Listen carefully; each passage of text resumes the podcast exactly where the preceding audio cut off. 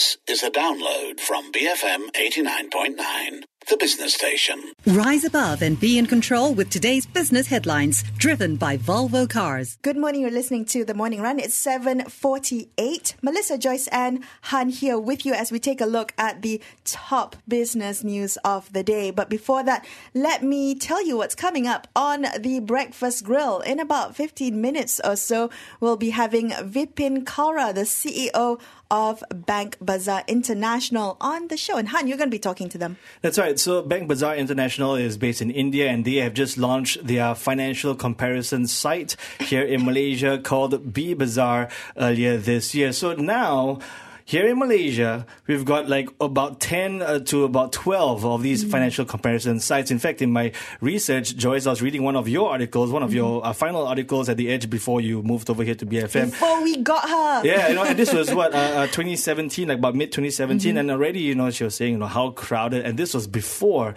B Bazaar was launched earlier this year, right? So we're going to try and get a sense as to what their edge is here in this market. So the question is, I mean, what, what makes that, you know, what is that edge, right? So mm-hmm. is it mm-hmm. just about name recognition for, you know, for people? The first thing that comes to mind when you go to that website, is it about that? Right. Yeah. And how sticky is it? Mm-hmm. Right. For me, how sticky is the website, right? If I'm a user, how many times will I go back to Bank Bazaar, B Bazaar. how many times do I go back to Ringgit Plus? Be, right. You know, yeah. Right, exactly. And, you know, and okay, I know we all want a good deal, but how far will we go for the good deal? Are we going to go through all 12 of these financial mm. comparison sites? Or you just find that one, you know, like you said, sticky, right? And if it meets your needs, and then go with that, right? And keeping in mind, you know, it's not just the financial comparison sites. We still use the brick and mortar channel uh, as well. Uh, there's still all those dare I say it, pesky credit card salespeople at the malls as well, trying hey, to push. Don't say. Uh, don't, don't, uh, too late, I said lah, you know, right? So, but there is that channel as well, right? So, uh, across all these different channels,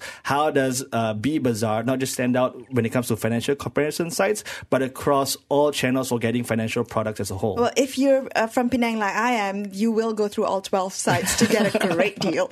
All right, let's take a quick look at uh, Felda. We're going to continue our conversation about Felda uh, from Monday. Now, Felda um, is on the front page of Star Biz this morning. Why? Because they're expected to see a cash balance drop. Their cash balance drop to about 100 million ringgit by the end of the year. This according to sources who spoke exclusively to Starbiz. Now, Felda's weak finances have made it difficult to get external funding with banks reluctant to give it loans without a government guarantee. Yeah, when I read the story, it was quite surprising. This the cash balance is going to drop to 100 million ringgit. And looking at this story, they're saying that recommendations on solutions to the cash crisis will be released with the white paper on Felda next month.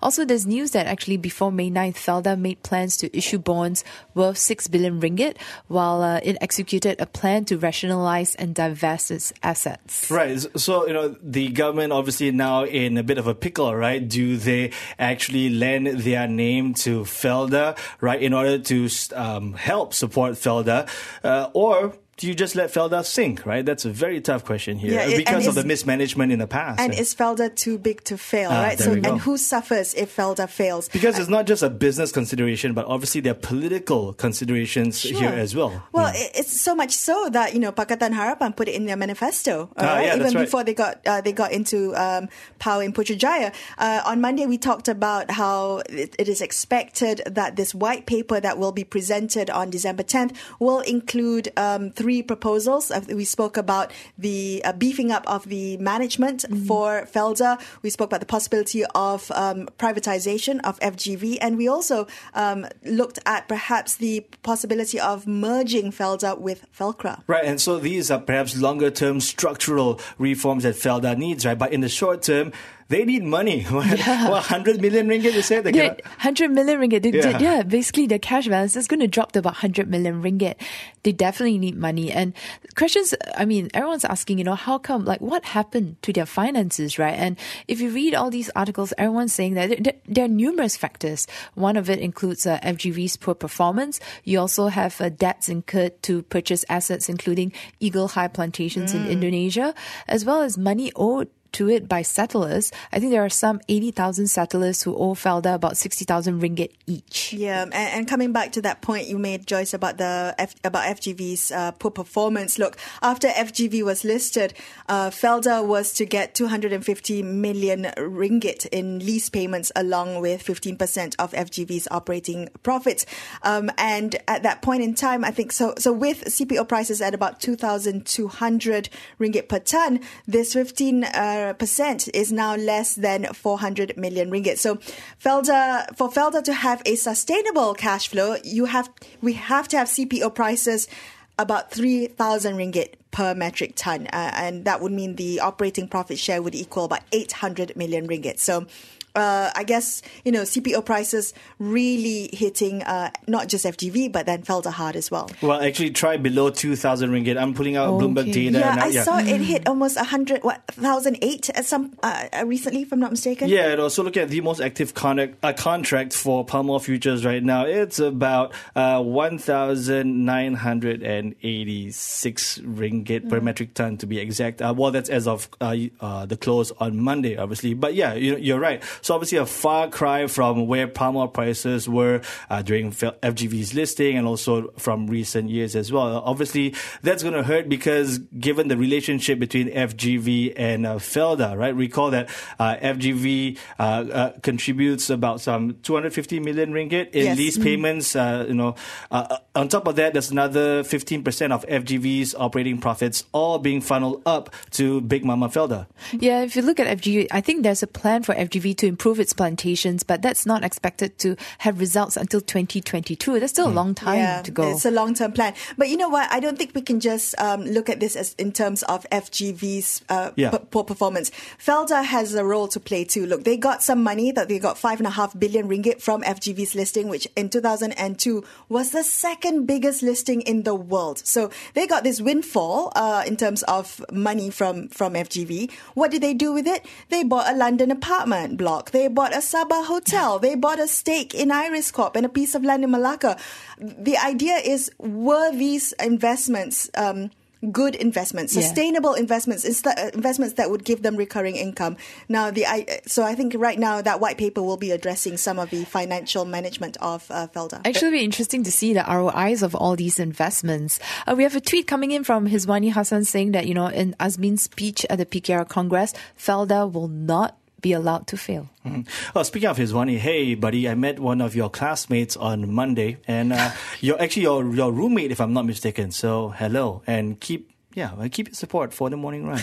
Just putting it out there. So I know who you know, people. Small I'm world. watching you, buddy. okay, well, let's turn our attention from um, Hizwani and uh, Felda to Telekom Malaysia because uh, Business Times, the NST's Business Times, has an exclusive that uh, after Dat- Datuk Bazlan Osman, uh, who is the acting group CEO, after his resignation last Friday, there are now, according to Biz Times, five contenders for the top position at Telekom Malaysia. So this is for the group CEO position, and of the five contenders or, or speculated contenders, three are from outside of TM. And one of them is outgoing Astro Group CEO Datuk Rohana Rozhan, who is believed to be one of them. And she will be stepping down as Astro Group CEO effective January 31st next year.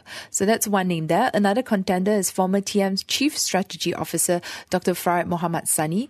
And um, looking at that, yeah, it'll be interesting to see who gets the spot. Yeah, well, whoever gets a spot is going to have a tough time trying to uh, restore investor sentiment here. Judging by Telekom's share price, year to date, it has declined by 64%.